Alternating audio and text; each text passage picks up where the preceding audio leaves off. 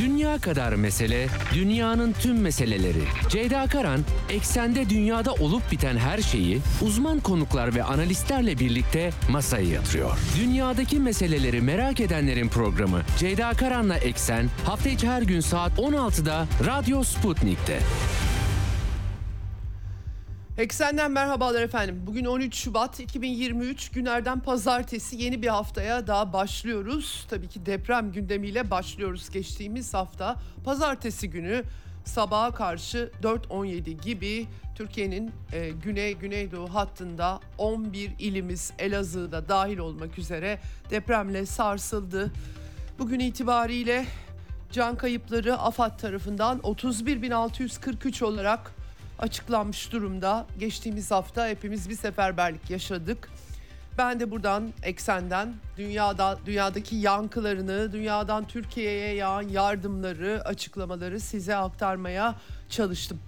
Ee, pek fazla dünya haberi veremedim haliyle. Ee, biraz cuma günü gündemi toparlamaya çalışmıştım ama bugün de aynı şekilde hem depremle ilgili e, küresel düzeyde e, etkileri, yankıları var. Son gelişmeleri aktaracağım sizlere. Aynı zamanda bu hafta sonu Türk dış politikasına da yansımaları olduğunu gördük depremin sonuçları itibariyle. Özellikle Yunanistan'la Türkiye'nin geleneksel deprem yardımlaşması bu büyük depremde de görüldü. Bu sefer Ermenistan sınırı açıldı. 35 yıl sonra 1988'de Ermenistan'daki büyük depremde Türk yardımının geçtiği sınır açıldı. E, fakat tabii geçtiğimiz hafta ben e, deprem aynı zamanda Suriye'yi de etkilediği için gündeme taşımaya çalışmıştım. Suriye ayağında bir gelişme olmadı efendim.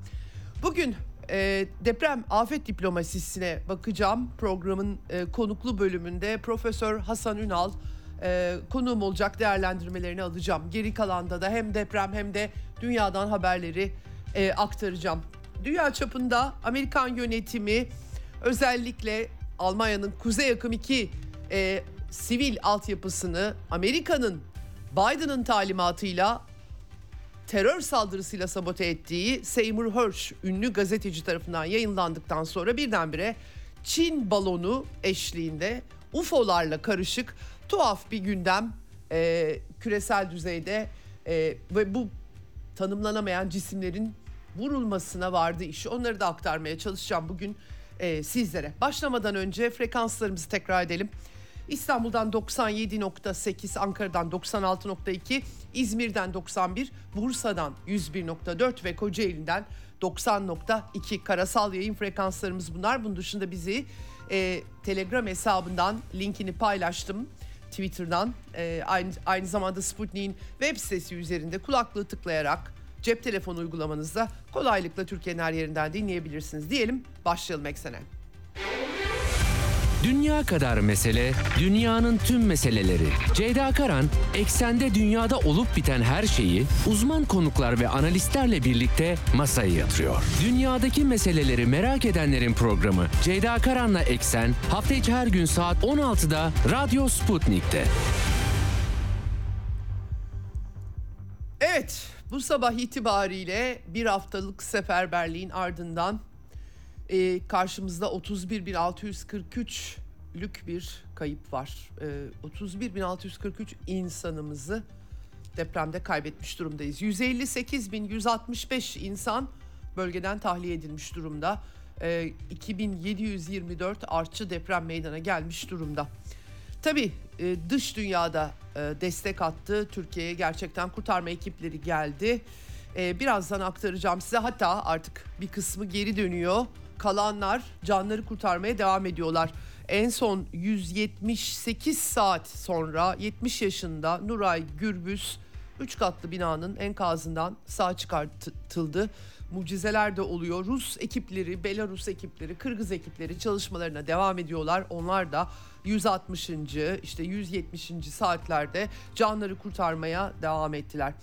138. saatte e, çıkartılan 51 yaşında Emine Doğu'nun e, ve 19 yaşında oğlu Bekir Doğu'nun e, kurtarılmasıyla sevindik ama Emine Doğu'nun sözleri gerçekten beni çok etkiledi. Param yok, ne olur beni özel hastaneye götürmeyin dedim. Biraz tabii neoliberal Türkiye'deki algıların e, bu korkunç deprem böyle göstergesi olmuş durumda. E, Emine Doğu'nun sözleri. Bunu da aktarmak istiyorum sizlere. Şimdi tabii e, biraz geç ulaşılması, hava koşulları, çok e, yolların kapanması, karayolları tarafından açılmaması. Türkiye'de pek çok tartışma var.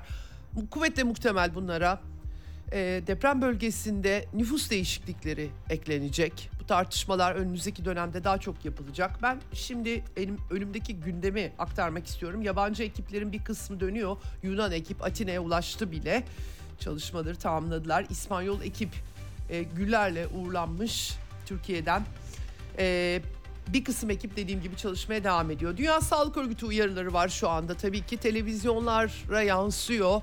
Ee, bölgeden aktarım yapan gazeteci arkadaşlarımız artık tabii insanlar enkaz yığınlarında e, aralarında yardımlar ulaştı, çadırlar kuruldu, doktorlar orada. Şu an sağlıkla ilgili bir takım sıkıntılar olduğu anlaşılıyor. Hijyenle ilgili sıkıntılar var. Salgın hastalık riski uyarıları yapılıyor. Dünya Sağlık Örgütü de yaptı. Üçüncü seviye alarm durumu ilan etmişlerdi. Dünya Sağlık Örgütü Türkiye Ofisi temsilcisi e, salgın hastalık riskine dikkat çekiyor. Aşılamadan bahsediliyor. Tuvaletler önemli bir problem. Dolayısıyla geçen hafta seferber olan Türkiye'nin bir de tuvalet seferberliği yapması e, gerektiği anlaşılıyor. Böyle bir görünüm var. BM'nin acil yardım koordinatörü Martin Griffin e, bölgeyi dolaşıyor. Suriye'ye de gidecek. Aktaracağım Suriye ile ilgili gelişmeleri birazdan. Bu depremin son 100 yıl içinde yaşananların en kötüsü olduğu tespiti yapmış. Can kaybının iki katına çıkmasından bahsediyor. Maalesef çok daha yüksek e, öngörüler var. Aktarmak istemiyorum yine sizlere ama resmi sayıları veriyoruz biz. E, Martin Griffiths de aynı şekilde iki katına çıkmasından söz etmiş durumda. Birleşmiş Milletler 3000 çadır e, Adıyaman e, şey, e, pardon sadece Adıyaman değil tabii ki başka illere de götürülecek 3000 çadır kışlık çadır tabii burada önemli herkes ona dikkat ediyor. Suriye'yi de aktaracağım birazdan ama BM şimdiden Suriye'de 5.3 milyona yakın insanın depremden sonra evsiz kalmış olabileceğini açıkladı. Mülteciler Yüksek Komiserliği'nin açıklaması bu da. Evet şimdi tabii bütün bunlara karşı bu insanlar nereye gidecek? Akrabalarına gidenler var. Hatay artık zaten hayalet kente dönüşmüş durumda. O yüzden demografi meselelerine özellikle bulunduğu bölgenin de hassasiyetini dikkate almak lazım diye düşünüyorum.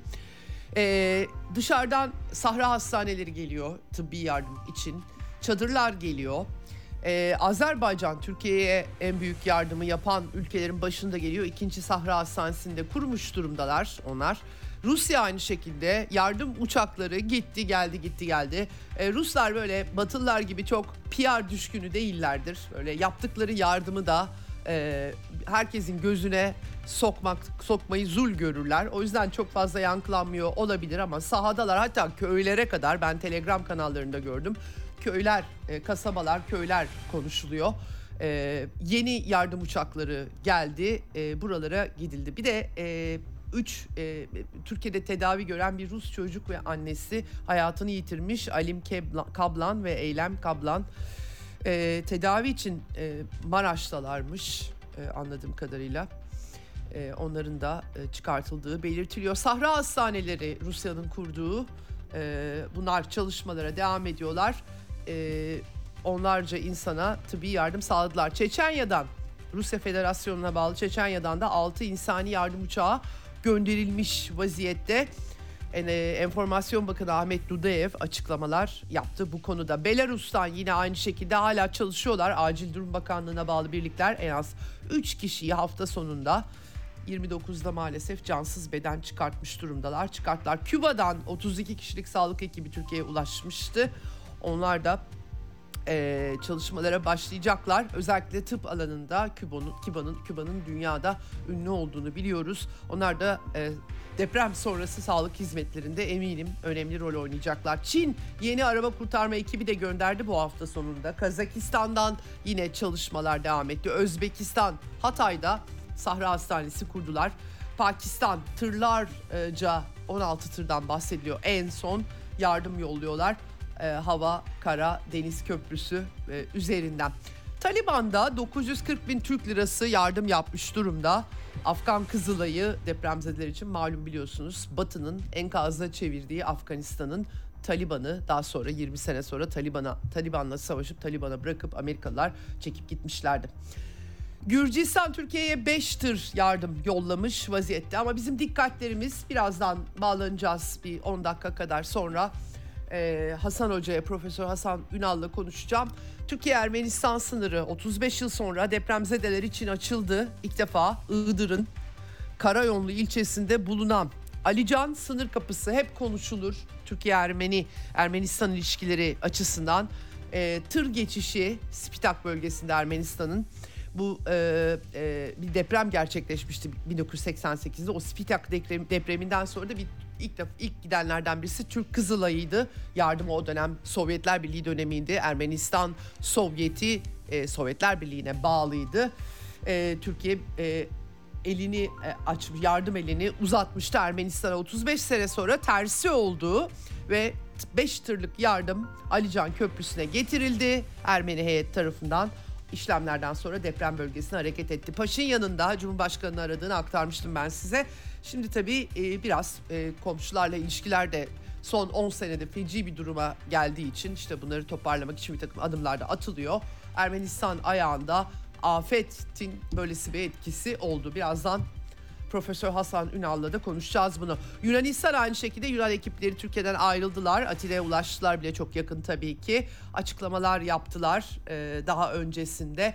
E, sadece arama kurtarma değil tabii Yunanistan'da da bir seferberlik hali gözleniyor. En son Meis adasından sevgili komşu bizim de yüreklerimiz yıkıldı. Ee, aynı toprağı, aynı havayı, aynı güneşi paylaştığımız kardeşlerimize elimizden ne geliyorsa diyerek e, hem Meis Castellerizo diye anarlar onlar yardım, deprem yardımı Kaş Kaymakamlığı aracılığıyla ulaştırmış durumdalar. Tabi hafta sonunda afet diplomasisi Türkiye'nin çok kısa süre öncesine kadar tabi Ege'de e, kayalıkları, adacıkları silahlandıran bir Atina vardı ve Türkiye'nin de tepkileri vardı. Bir gece ansızın gelebiliriz diyordu Türkiye hükümeti. Gelen Yunan Dışişleri Bakanı Nikos Dendias oldu. Adana'ya indi. Oradan Hatay'da Dışişleri Bakanı Çavuşoğlu ağırladı kendisini. Temaslarda bulundular, açıklamalar yaptılar. Deprem dayanışması 1999'da çok kısa süre aralıklarla önce Türkiye ardından Yunanistan'ı vuran depremlerde bir yardımlaşma olmuştu. Bu yüzden geleneksel olarak diplomasi e, maalesef diyeceğim afet dönemlerinde e, olumlu bir nitelik kazanıyor. Bu da onlardan birisi gibi gözüküyor. Yapılan açıklamalar ona işaret ediyor. Çavuşoğlu e, teşekkürlerini iletti. Aynı zamanda 1999 depreminde kendisinin bir siyasetçi olmadığını gönderdiği okuyucu mektubunun Times dergi Time dergisinde pardon yayınlandığını söyledi. Bugün Dışişleri Bakanı olarak Yunanistan'ın yardımına Türkiye'nin koşmasından duydukları memnuniyeti dile getirdi. Umarım görüş ayrılıklarımızı diyalog yoluyla samimi biçimde e, çözeriz dedi. E, şükranlarını sundu. Dendias da aynı şekilde ilişkilerin düzelmesi için depremi beklemeye gerek olmadığını söyledi. Yani işin Türkçesi bu, doğrusu bu ama öyle olmuyor işte gerçek hayat maalesef. E, e, Avusturya ve Hollanda ekiplerinin kurdukları çadırları ziyaret etmişler. Bir ara ara vermek durumunda kalmışlardı. Alman ekipti yanılmıyorsam Avusturya ile ilgili de böyle haberler gelmişti. Güvenlikle ilgili sıkıntılar oluyor maalesef deprem bölgesinde. Bu çadırları ziyaret etmişler. Güvenlik de sağlanmış zaten.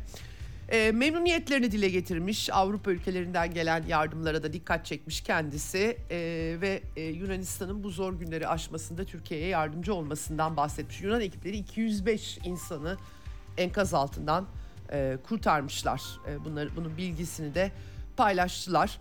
E, ve e, buradan tabii yeni bir e, e, deprem e, afet diplomasisi olumlu sonuçlar verecek mi bunu göreceğiz. Yunanistan'da da seçimler olduğunu anımsayalım. Henüz siyaset gündemine giremiyoruz ama.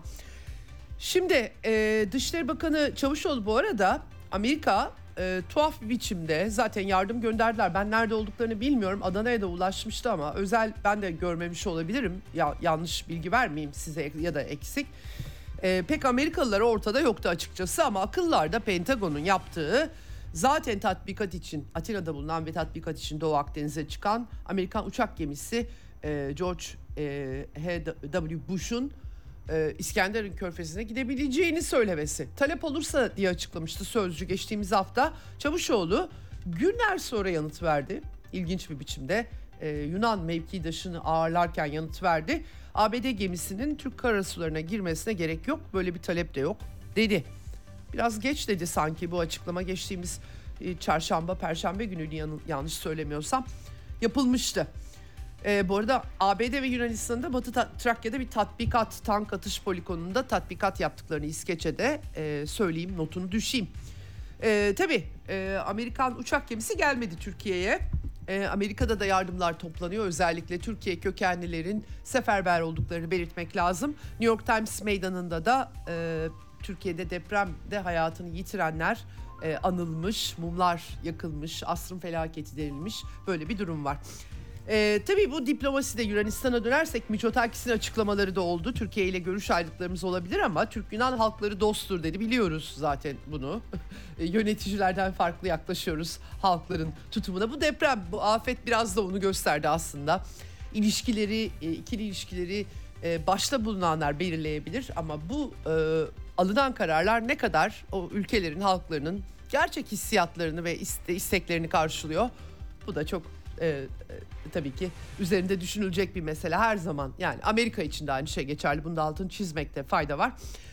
Şimdi e, Miçotakis tabii e, Yunanistan'ın etkinliğine atıf yaptı. Erdoğan'la e, temasına e, her türlü yardım için hazır olduklarına atıf yaptı.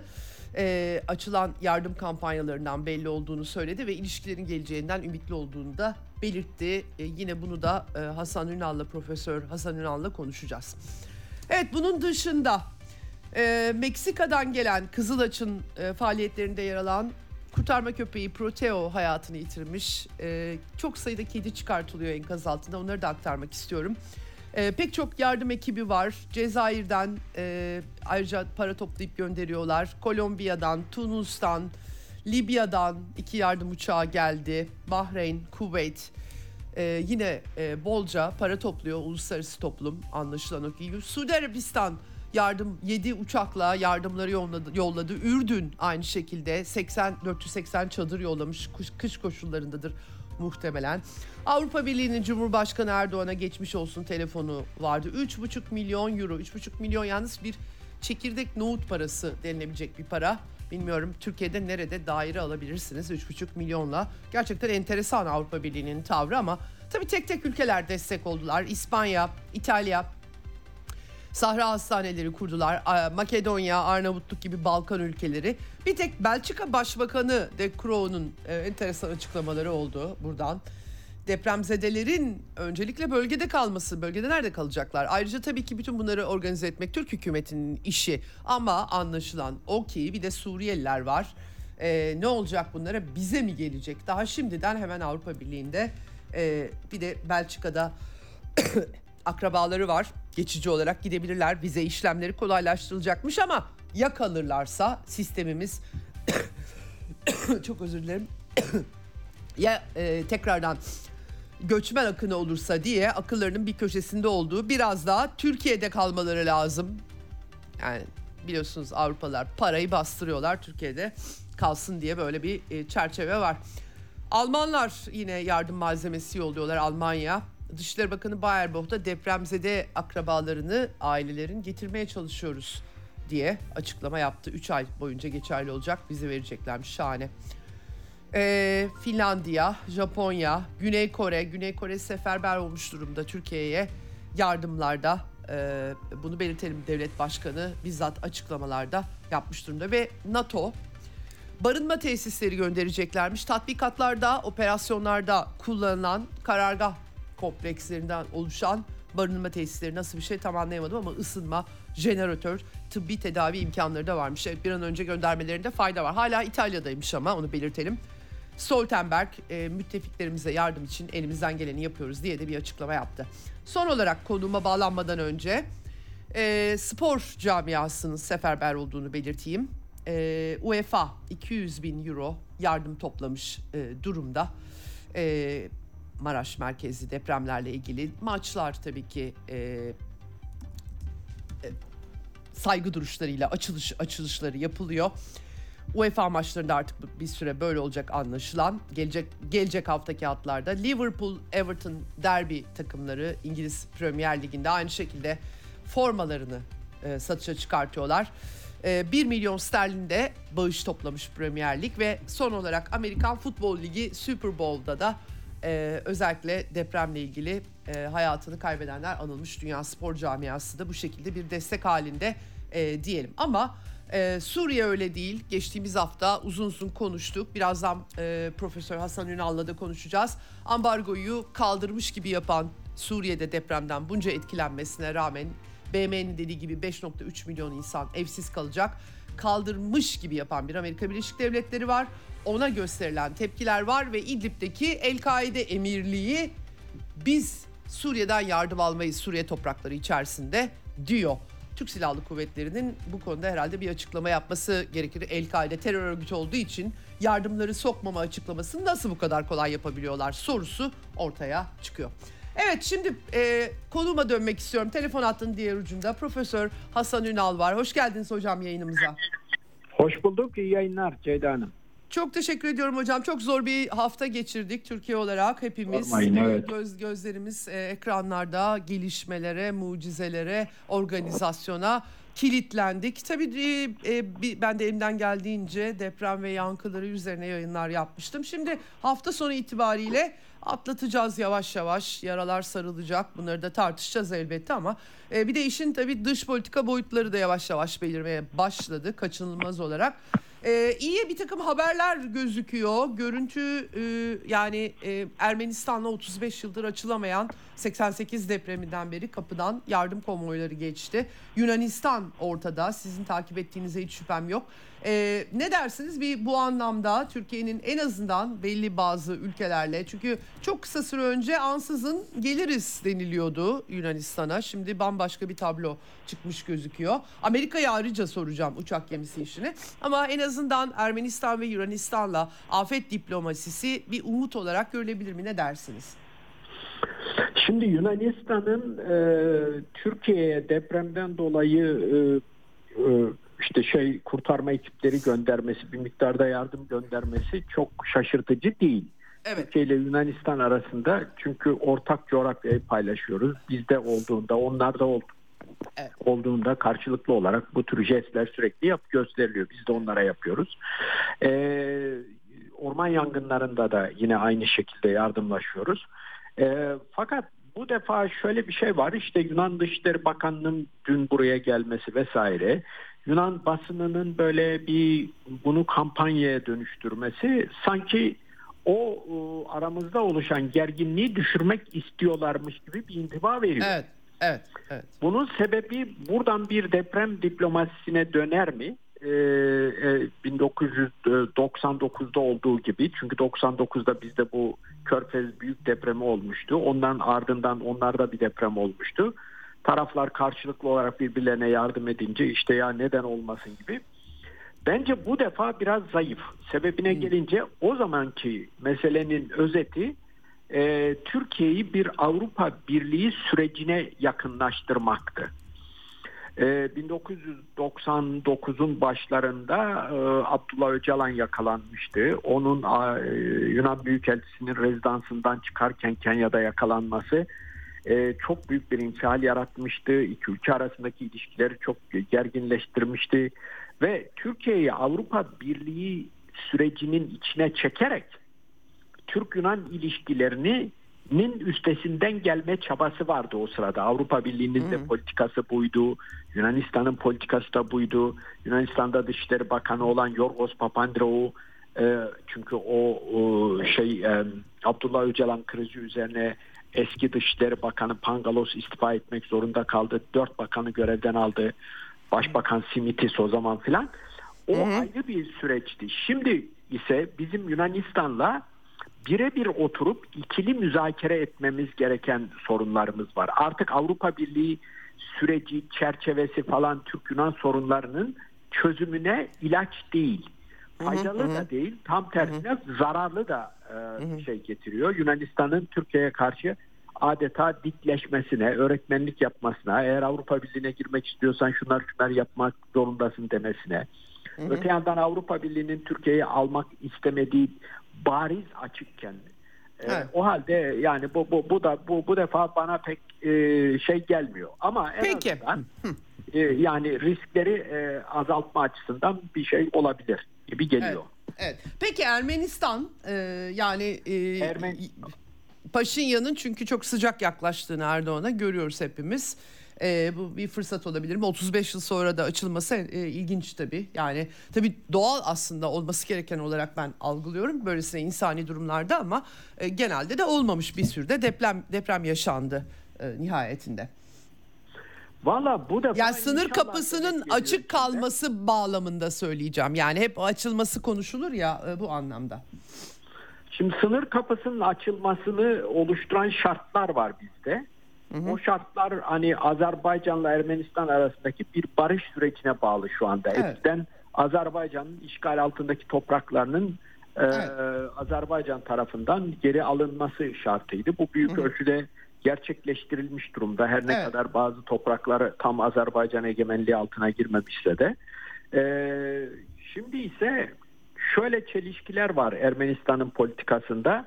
Bir yandan Paşinyan Ermenistan'ı Avrupa'ya ve Amerika'ya yakınlaştırmak istiyor. Yani sadece Rusya ile ilişkileri olan bir ülke olmaktan çıkarmaya çalışıyor. Zaten bütün amacı da buydu.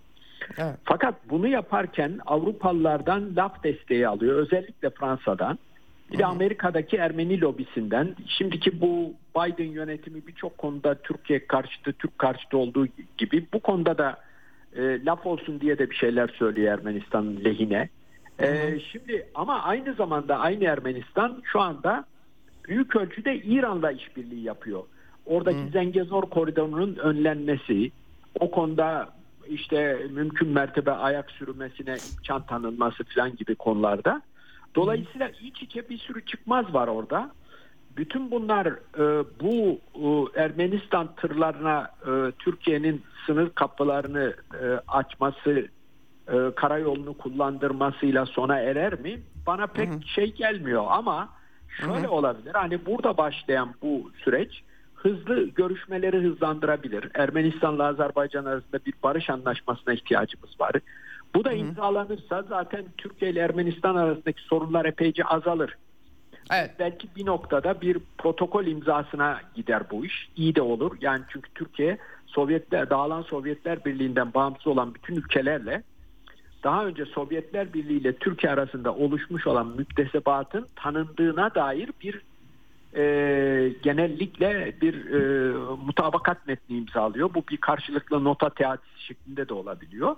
Hı hı. Bu Ermenistan'la da yapılabilir. Yani böylece Ermenistan işte Türkiye'nin de toprak bütünlüğünü tanıdığını söyleyebilir. Buradaki çok paradoksal bir şey ama Ermenistan Türkiye'nin toprak bütünlüğünü tanımama eğiliminde olan taraf ülke. Evet. Dolayısıyla buradan belki bir miktar iyi beklenti içinde olunabilir ama çok da fazla olmamak lazım. Hı hı. Çünkü dediğim gibi e, Ermenistan kendi içinde bayağı bir sıkışıklık yaşıyor bütün bu konulardan dolayı. Evet. E, ve artan bir oranda İran'a yaslanmaya çalışıyor. Bu da doğru bir siyaset değil. İran yeterince destek veremez. Ee, İran'ın zaten başı Batılılarla, İsrail'le e, epeyce e, dertte. Ee, evet.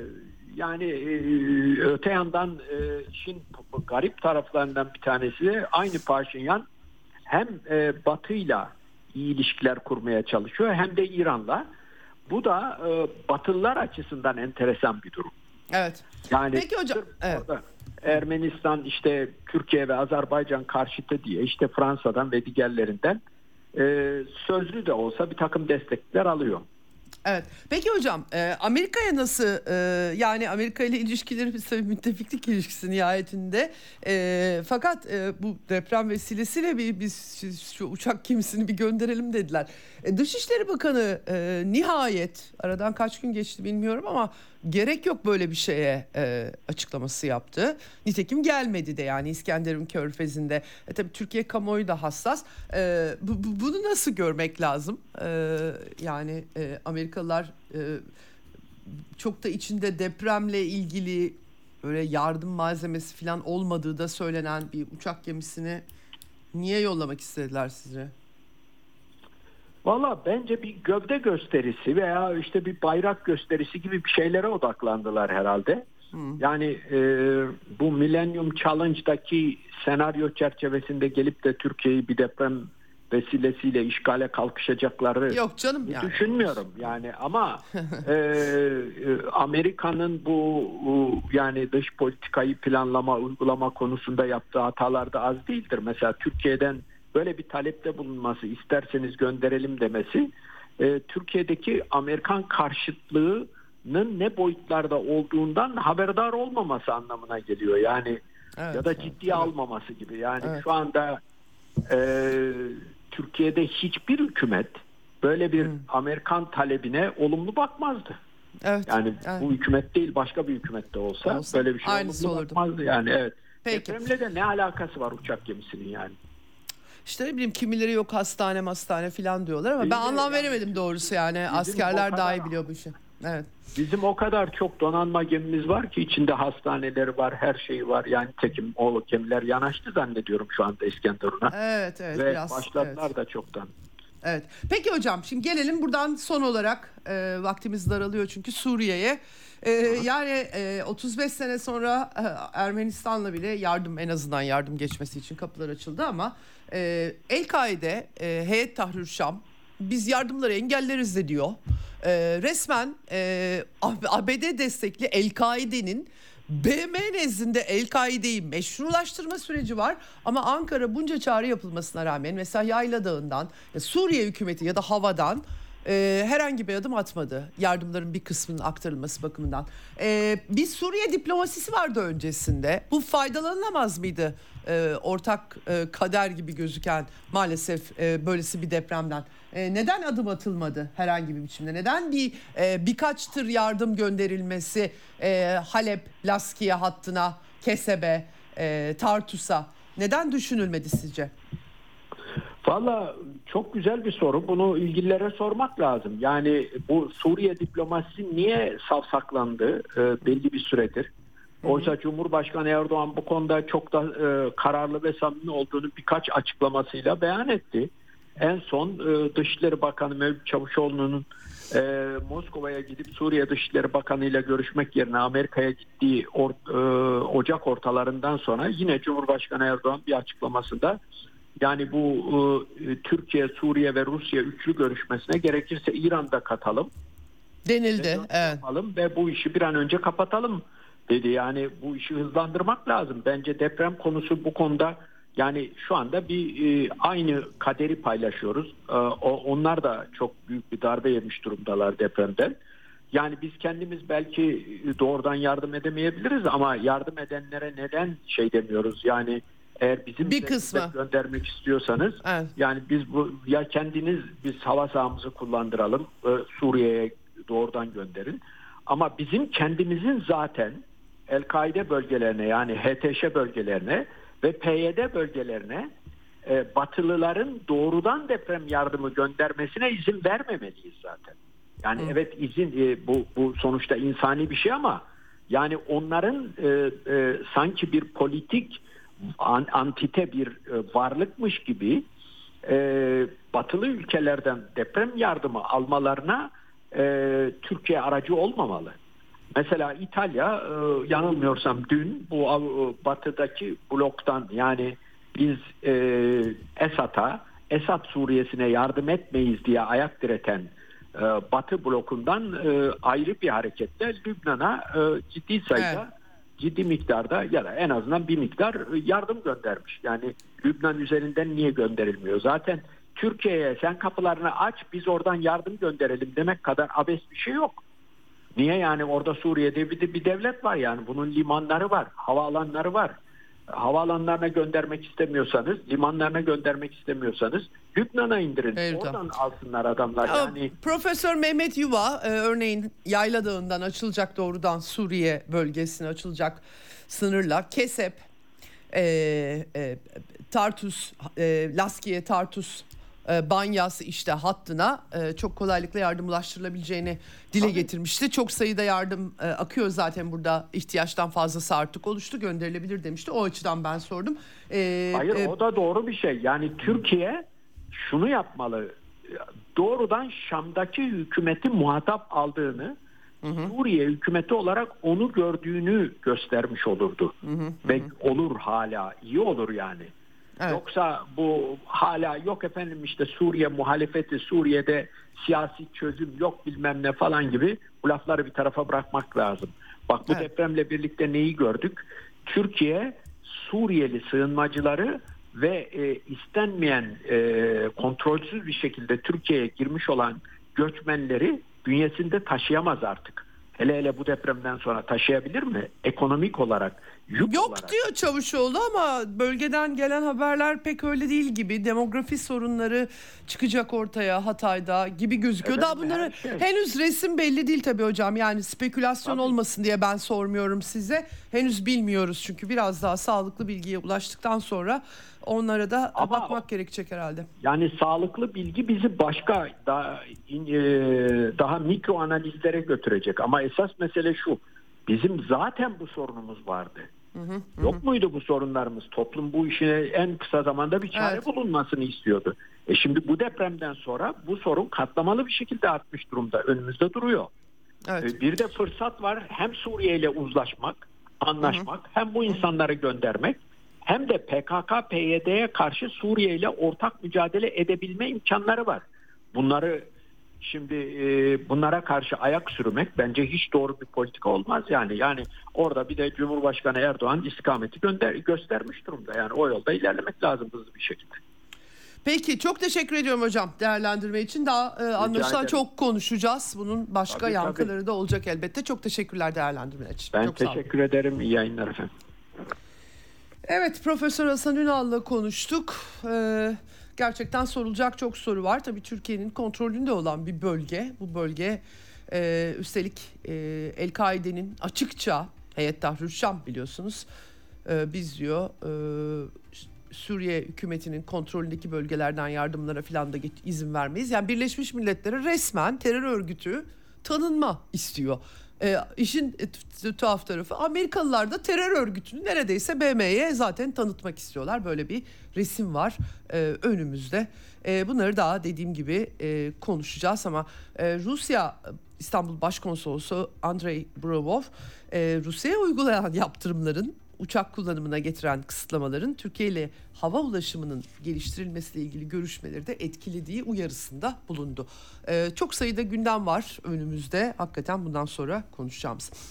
Ee, kalan e, yaklaşık bir 10 dakikam var. Ee, 10-15 dakika da biraz da dünya aktarmak istiyorum. Çünkü önemli gelişmeler de var. Ukrayna çatışması etrafında sahada hareketliliğin devam ettiğini belirtmek lazım. Ama e, Amerikan yönetimi ve Britanya'nın artık bu e, Ukrayna e, iç savaşında Rusya'nın müdahalesini tetikleyen sürecin hemen sonrasında Mart ayında İstanbul'da bu bir anlaşma olasılığı ortaya çıktığında bu konuda bunu baltaladığı netleşmiş durumda. Bizzat batılı yetkililerin açıklamalarıyla en son İsrail'in eski başbakanı Naftali Bennett Ukrayna e, yönetimi çok kızdı ona bu ifşaatlarda bulunduğu için ama alenen Britanya ve Amerika'nın anlaşmayı yaptırtmadığını Zelenski ile konuştuğunu. işin magazini yayıldı daha çok. İşte Putin'le konuştum onu öldürecek misin diye sordum. Hayır dedi e, söyleyince gitti korkmuyorum diye selfie çekti Zelenski falan gibi kuru gürültüye getiriliyor. Ama asıl diğer söyledikleri aslında Ukrayna'da savaşı zaten tetikleyenin Amerikalılar olduğunu darbeyle biliyoruz iç savaş tetikleyenin.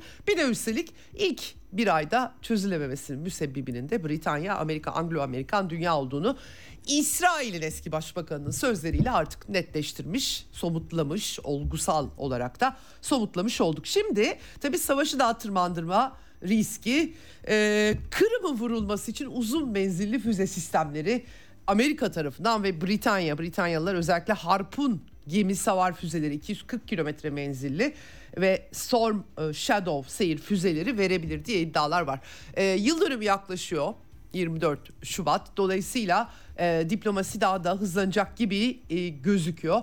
E, 21 Şubat'ta Rusya Devlet Başkanı'nın e, sesleniş ulusal yıllık sesleniş konuşmasını yapacağı açıklandı. Ne tesadüftür ki Amerikan Başkanı da Polonya'ya gidecek bu e, günde 21 Şubat kritik bir gün olacakmış gibi gözüküyor. Bir de üstelik öncesinde Amerikan yönetiminin Kuzey Akım 2 e, boru hattını yani Rusya ve Almanya arasındaki stratejik önemdeki altyapı tesisini vurduğunu faili aslında herkes biliyordu. Açıklamalar yaptılar ne kadar memnun olduklarını da dile getirdi Amerikalılar ama Seymour Hersh bizzat operasyonel planlamada yer almış bir kaynağa dayanarak yazdı ve ortalık biraz karıştı. Amerikalılar reddettiler. Çok rahatsız olduklarını açıkladılar. Ee, e, Sergey Lavrov zaten hani zaten söylüyorlar bunları memnuniyetlerini de dile getiriyorlar. Dedikten sonra Rusya'nın enerji kaynaklarının Alman teknolojisiyle e, birlikte güçlü bir ittifak ortaya çıktığını gördüler ve bunu yok etmek için bu savaşı çıkarttılar demiş. E, bunun işaretleri de açıkçası çok e, net olarak ortada. Fakat tabii bu Kuzey Akım 2 Almanların tepki göstermesi gereken bir şey düşünebiliyor musunuz? Türkiye'nin mavi akım hattını bu şekilde Amerika'nın yok ettiğini. Çok acayip bir durum ortaya çıkıyor. E, nitekim e, eski Bundestag üyesi, Alman parlamentosu üyesi Jürgen Todenhofer açıklama yapmış. Eğer demiş e, bunu biraz gizleyip saklayıp e, Seymour Hersh sanki basit bir komplocuymuş. Adam ünlü polisler, e, polisler ödüllü bir gazeteci, araştırmacı gazeteci. O kadar komik küçümsüyorlar ki. Neyse e, Jürgen Todenhofer demiş ki eğer Seymour Hersh'ün e, Amerikalı gazetecinin e, haberi doğruysa Amerikalı donanma e, dalgıçları öncesinde patlayıcıları yerleştirip bu işi yaptılarsa Norveç'in işbirliğiyle bu NATO'nun sonu anlamına gelir dedi. Bilmiyorum Almanya'da bu görüşü paylaşan daha başka kimler var ama e, ben Almanya vatandaşı olsaydım bu nasıl iş derdim dediğim gibi bizim mavi akım boru hattımızı Amerika'nın bombalaması gibi bir şey sırf Rusya ile ilişki olmasın kurmasın diye böyle bir resim çıkıyor ortaya gerçekten çok e, acayip. Evet e, bir yandan da tabii bu e, diplomasi e, ayağı da devam ediyor. E, Rusya Dışişleri Bakan Yardımcısı Gruşko askeri kanallar NATO ile açık diye bir açıklama yaptı. Zaten Ukrayna ile müzakereleri açık olduğunu defalarca tekrarlamış durumda Rusya tarafı. Bakacağız e, 21 Şubat dediğim gibi kritik bir tarih olacak.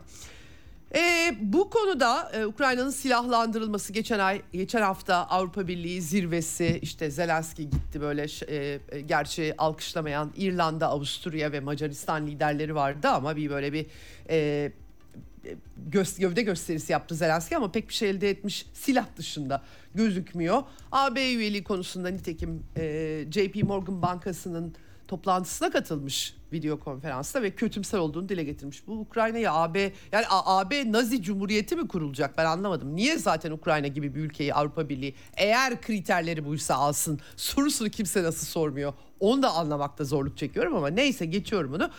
Almanya'nın Rusya ile savaştayız diyen sonra da ay yanlış anlaşıldım falan gibi e, açıklamalar yapan militarist Yeşil Dışişleri Bakanı Annalena Baerbock Ukrayna'ya savaş tedarik etmeyi düşünmediklerini söylemiş. Zor kararlar bunlar oyuncak değil ağır askeri teçhizat bu nedenle kendimizin en iyi nasıl koruyabileceğimiz her zaman dikkatlice tartmak önemlidir. Anlaşılan o ki Olaf Scholz biraz fırçalamış olsa gerek Almanya Yeşil Dışişleri Bakanını e, benim dikkatimi çekti bu açıklaması. Ve Berlusconi İtalya'da hükümet ortağı. Forza İtalya'nın lideri eski başbakan tabii hükümet Giorgia Meloni hükümeti. O da faşist faşist yanıldıktan sonra NATO'ya biat edip Ukrayna savaşında Ukrayna'ya destek verdikten sonra cici bir kadın lider haline gelmişti. Hatırlayalım. Ama Berlusconi dobra bir başbakan. Pek çok açıdan e, eleştirmek gerekiyor tabii ki kendisine en başta ideolojik anlamda ama e, sağcılığıyla. Fakat dobra bir adam olduğu için enteresan açıklamalar da yapabiliyor.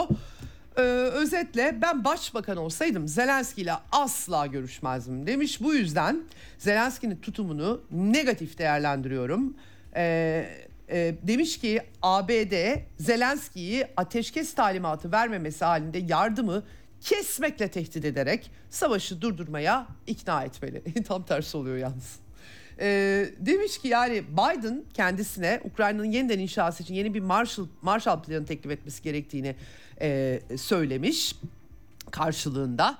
E, ve e, hakikaten İtalyan siyasetine e, bomba gibi düşen açıklamalar yapmış gözüküyor. E, çok negatif değerlendirmesiyle.